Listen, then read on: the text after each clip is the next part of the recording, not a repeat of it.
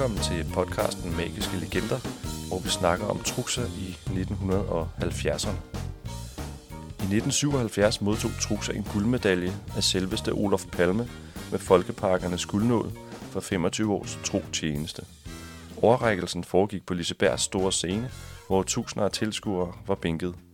Direktøren fra Folkeparkernes centralstyrelse, Olle Johansson, overrakte medaljen. Og det kan vi se et billede af her, udlånt fra Cirkusmuseet. Og Gulli står og kigger til, og der er et stort øh, skilt i baggrunden, hvor der står Truxa 25 år. På Hederspladsen i Liseberg trykkede parret hænderne i cementen og kan opleves den dag i dag. De 25 år startede med Malmstens turnéen, og de optrådte i folkeparker i 39 år frem til Truxas sygdom. Hvert år afholdtes Folkeparkernes Artistforum, og direktør Jernklev sagde, I har råd til at holde den weekend fri. I skal ikke lave noget, bare ses. Et år havde parkerne fået ny bestyrelse, og de glemte helt at invitere parret. Ove Hagen fra Grønnerlund ringede til avisen Expressen, der omtalte forglemmelsen, og bestyrelsen fik travlt med at sende bud efter parret. De fik en varm modtagelse, da de endelig ankom til sammenkomsten i Liseberg. Karlstad TV producerede et program om parkerne. Bestyrelsen bestemte, at det erfarne par skulle medvirke i udsendelsen, og Ulf Schenkmanis var vært. Om at optræde i de svenske folkeparker udtalte Truxa. Vi rejste i parkerne fra Kiruna til Ystad, og alle de kilometer kunne vi jo kunne vi slide på Volvoen og os. Oplevelserne var mange, men på grund af de lange distancer, udpakning og forestillinger, var der ikke meget tid. Det praktiske ved det hele var, at vi havde parkerne om sommeren og kunne tage til Danmark eller andre steder om vinteren. I vintersæsonen blev efterspørgselen på parret mindre i Danmark, men stigende i Sverige. Det skyldes de mange radio- og tv-udsendelser, som parret medvirkede i, samt bud fra de svenske folkeparker. Truxer var sikker på, at folkeparkerne havde en stor andel i parrets succes, og var meget taknemmelig over for dem i hans jubilæumsbog. Her takkede Truxer også alle agenter, impresarioer, journalister og mediefolk, der hjalp parret i tidens løb. De blev kendt som Truxerparret, og reagerede næsten ikke på Gulli og Erik, når folk hilste på gaden. Da Truxer skulle lave et velgørenhedsshow for Dansk Artistforbund, fløj han til London og satte Leonard Sachs fra tv-showet The Good Old Days i stævne på The Waldorf Hotel. Sachs skrev under på at komme til Danmark som vært for en aften. Truxer havde fundet på at lave et lignende tema på det kongelige teater, og kulturministeren var med på ideen. Det var det tekniske personale på teateret dog ikke, og den fornemme lokation indrammede ikke showet. Heldigvis slog skuespiller, instruktør og teaterdirektør Preben Harris til. Han var direktør på Folketeateret og lagde gerne lokaler til. Truxer optrådte dog aldrig selv i det engelske tv-show. Men her er de fotograferet sammen, kan vi se på et øh, foto udlånt af Cirkusmuseet. Når de ikke kørte kilometervis af timer på landevejene, havde parret hjemmetid foran fjernsynet, eller inviterede venner på besøg. Det var deres foretrukne måde at slappe af på. Med lorkaferier, flyrejser og hoteller fik de nok af på jobbet. I de smålandske skove slappede parret også af, især under de svenske turnéer. Her kunne de gå ture i naturen og få rørt sig efter tusindvis af kilometers kørsel i Volvoen. Det var på Åby Bængsgård i Lægan, tæt på Lungby, hvor Gulli havde sin egen lejlighed efter separationen. Parret blev separeret i 1978. Huset ved Damhussøen blev for stort, især haven var uoverskuelig at holde. Det var en dobbeltgrund, der gik helt ned til søen. Truxer havde ikke tid til at passe haven, og der var jo også de 10.000 kvadratmeter i lægen, der skulle passes, og som han omdannede til en mindre park. Huset på Ulriksdalvej blev sat til salg, men det var en svær tid at sælge huse i, og da han samtidig flyttede ind i huset på Skyggelundsvej, sad han med to huse i mere end seks måneder. I 1978 flyttede Gulle tilbage til Sverige og boede i Lungby frem til sin død i 1997. Den 6. september 1978 sendte landsretssagfører Falk Grønne en opkrævning til Erik for salæret efter ægteskabssagen, bodelingen og møder i retten.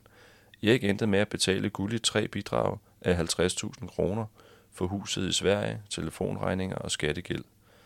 Truxa havde mødt en pige i 1977 på Artistforbundet med navn Vanja Viksten Bartroff, som boede i en lejlighed på Tagensvej i København. Her besøgte han hende oftere og oftere, og her endte med at flytte ind. Truxa overtalte Vanja til at opsige sin stilling som sygehjælper og hjælpe ham på scenen og privat. Hun skulle være hans lærling, hed det sig. Da Gulli flyttede ud af villaen, flyttede Vanja og hendes datter Christina på 12 ind hos Truxa i juni 1978, da hun ville gøre alt for at erstatte Gulli. Det udviklede sig til et stormfuldt forhold, og Vanja formåede ikke at matche Gulli på scenen. Truxa noterede selv i en korrespondence til hende. Du kunne ikke lære dig mere end en abonnent i en telefonbog og knap det, og så opdagede visse personer, publikum, at det var det samme navn hver gang. Da forholdet havde udviklet sig til et uvenskab, fjernede Vanja dele af Truxas tankelæserkode fra hjemmet på Skyggelundsvej og videregav hemmeligheden til det svenske ugeblad Hent i Veckan, der delvis offentliggjorde den i nummer 9 den 28. februar 1980. Det var dog ikke den komplette hemmelighed, hun havde fået fat i. Koderne stod fordelt i mange glade hæfter efterhånden, som Truxa og Gulli havde udviklet tankelæsningsakten. Truxa betalte Vanjas kost og logi, husleje fra hendes egen lejlighed, skolepenge, skolerejser for datteren, vask og tøjkøb. For shows som håndlangerske modtog hun per gang 500 som assistent, 300 for hjælpen og 200 for rejser og ophold. I sidste ende mente Truxa, at hun skyldte ham penge. Politiet måtte hente Vanja tre gange, da hun flere gange brød ind i huset, smadrede ruder og kastede ting i hovedet på Truxa. Ifølge Vanja blev hun smidt ud af huset 25 gange, hvorefter Truxa angrede og bad hende komme tilbage. I pressen stod hun frem og påstod, at det var Truxa, der slog hende. Han indrømmede senere rent faktisk at have uddelt en lussing, da hun var hysterisk.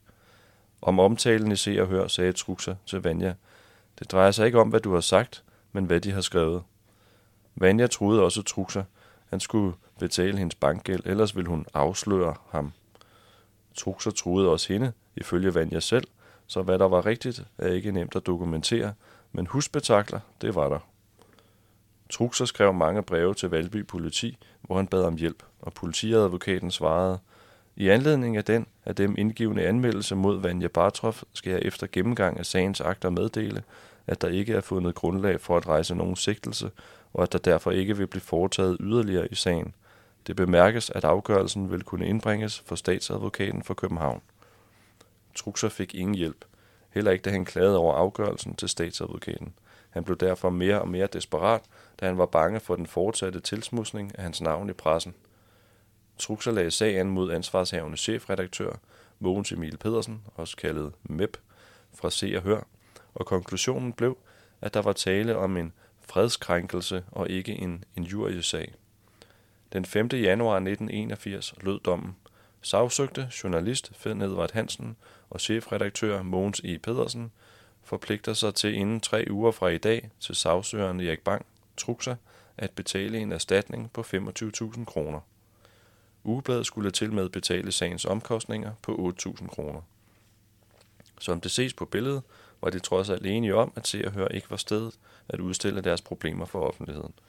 Og her kan vi se et billede udlånt fra Cirkusmuseet, hvor Truxer og Vanja river se og høre midt over.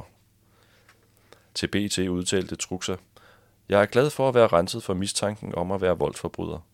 I det sidste halvandet år er min indtægt dalet betydeligt, og folk har peget fingre af mig. Og han fortsatte. Der har hvilet et psykisk pres på mig, da jeg for et stykke tid siden var nede for at købe juletræ, rakte to ældre damer tunge af mig, og på Storfældsfærgen har jeg oplevet, at ingen turde sidde ved siden af mig.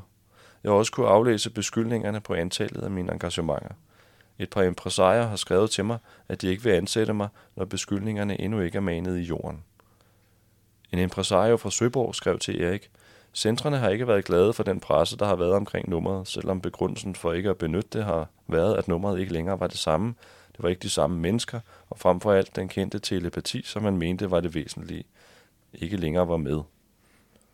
Vanja sagde, selvom se og hør, at journalisterne havde åndeligt mishandlet hende. I 1979 skrev Vanja et åbent brev til pressen på opfordring af Truxa.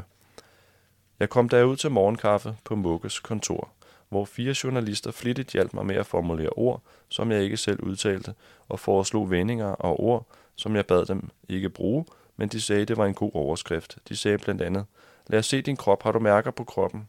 Er han sadist? Og jeg sagde, nej, nej. De fire havlede spørgsmål ned over mig, som var det et forhør i en diktaturstat, og jeg blev faktisk hjernevasket under min i forvejen deprimerede situation. Jeg græd hele tiden, men de blev bare ved, og fotografen sagde, bliv ved, Lad os få flere grædebilleder. De sagde også, Har du været hans slavinde? Jeg sagde igen, nej, nej, men de sagde, Nå, det skriver vi alligevel, det lyder godt. Vanja blev lovet at se og høre ville læse artiklen op for Truxa, inden den gik i trykken. Det gjorde de aldrig. Men Vanja vendte alligevel tilbage til sladderbad og påstod, at alt det, hun havde sagt første gang, var rigtigt nok. At hun var blevet presset af Truxa til at trække udtalelserne tilbage. Til sidst flyttede Vanja sammen med en anden mand i et fast forhold. Truxa modtog fortsat telefonopringninger om natten, og korrespondancen mellem ham, hans advokat, Vanjas advokat og politimyndighederne fortsatte i en længere periode derefter, omhandlende telefonterror og krænkelse af privatlivets fred. Gulli og Erik opretholdt et professionelt forhold, da tankelæsningsnummeret aldrig kom til at fungere uden Gulli. Ingen ny assistent kunne lære alt det, som Kulli havde erfaret gennem 30 år på scenen. Publikum kunne også fornemme, at alt ikke var, som det plejede at være. Tryllekunstner og tv-vært Love Melander erindrer. I 1978 skulle Truxa optræde i Liseberg. Jeg var 14 år og tænkte, at det skulle blive sjovt at se legenden for første gang. Jeg var på plads i god tid, inden forestillingen skulle starte. Pludselig kommer en rygende Truxa ud på scenen, diskuterende med en anden mand. Et øjeblik efter vender Truxa sig om og får øje på mig, der sidder på første række. Han tager cigaretstumpen fra mundvigen og smutter den direkte mod mig. Jeg tænker ofte over, hvorfor han gjorde det. Jeg fik således ikke det bedste førstehåndsindtryk. Da showet startede, var alle stole besat. Da han var færdig med showet, var mere end halvdelen af publikum gået. Truxa havde en ny assistent, og den ene fadese afløste den anden. Det var lidt sørgeligt at være vidne til. Og da Gulje forsvandt ud af billedet, forsvandt hans højre hånd også. Og jeg kendte kun til en, der kunne trylle med en hånd, og det er den enarmede tryllekunstner René Lavang fra Argentina. At erkende, man er for gammel til at køre bil, er nok det samme, som når man bør forlade rampelyset. Den store tryllekunstner, Carol Fox, måtte bæres ind på scenen af to mænd til hans optræden. Jeg har hørt, at der var mange, der tænkte, sådan vil jeg ikke huske dig. Og tryllekunstner Jens Bjørn Andersen husker. Som ung tryller var jeg selvfølgelig fan af trukser. Han forstod at sælge sig selv og optrådte på DR-TV med jævne mellemrum. Den sidste optræden Truxer lavede på DR-TV var absolut ingen succes. Jeg husker et program, der hed noget i retning af Lørdag på skibet, hvor en skonner sejlede rundt til danske havne, og hvor der var forskellige underholdning med danske kunstnere og snak med de kendte. Det var efter Truxer havde fundet en ny assistent til det, han var mest kendt for, tankelæsning. Jeg husker den lørdag meget tydeligt, for endelig var der trulleri i fjernsynet, og Truxer dukkede op med sædvanlig pondus og havde en ung assistent med. Hun skulle løfte arven fra Gulli, men var tydeligt nervøs, og resultatet var også derefter. På en skala fra 1 til 10, hvor 10 er bedst, vil jeg sige, at resultatet var til et tretal, hvilket tydeligt kunne aflæses i ansigtet på Truxa. Frustreret, irriteret og nærmest opgivende over, at den unge dame ikke bare lige kunne skyde fra hoften som fru Gulli. Jeg er sikker på, at den sad i skabet, da de trænede tankelæsning hjemme i privaten, men gætter på, at nerver slog den unge dame ud. Gulli kunne ikke længere stole på Truxa som trofast ægtemand, og til se og høre udtalte Gulli. Jeg ønskede bare at komme ud af hele elendigheden i mit ægteskab. Der blev skrevet meget om hans sidespring i de kulørte blade. Nogle af dem var sande nok. Mange af dem var til gengæld stærkt overdrevne. Ingen matchede Gullis evner på scenen, og der var kun ét at gøre. Erik tog til Lungby, bankede på døren og tryllede Gulli om at komme tilbage som hans partner på scenen. Han var helt ude af den og tækkede og bad. Uden Gulli var der ingen akt, intet show og ingen kunder. De nåede frem til en gensidig forståelse, hvor de kunne overnatte i Sverige eller Danmark sammen, når de turnerede. Når Truxer blev spurgt, om de ikke skulle holde op med at optræde, imens lejen var god, svarede han, hvem lukker en forretning, der har stigende omsætning? Ja, det var alt om Truxer i 1970'erne, og næste gang skal vi høre om 1980'erne. Podcasten om den magiske legende Truxer er blevet til i samarbejde med Tryllebutikken i Hvidovre på Hvidovrevej 137, pjerrotmagic.dk.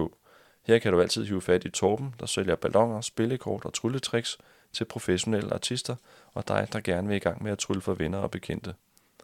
Pjerrotmagic.dk arrangerer også workshops, hvor du kan lære fra rigtige tryllekunstnere, og så kan du bestille biografien om Truxer der. Vi ses.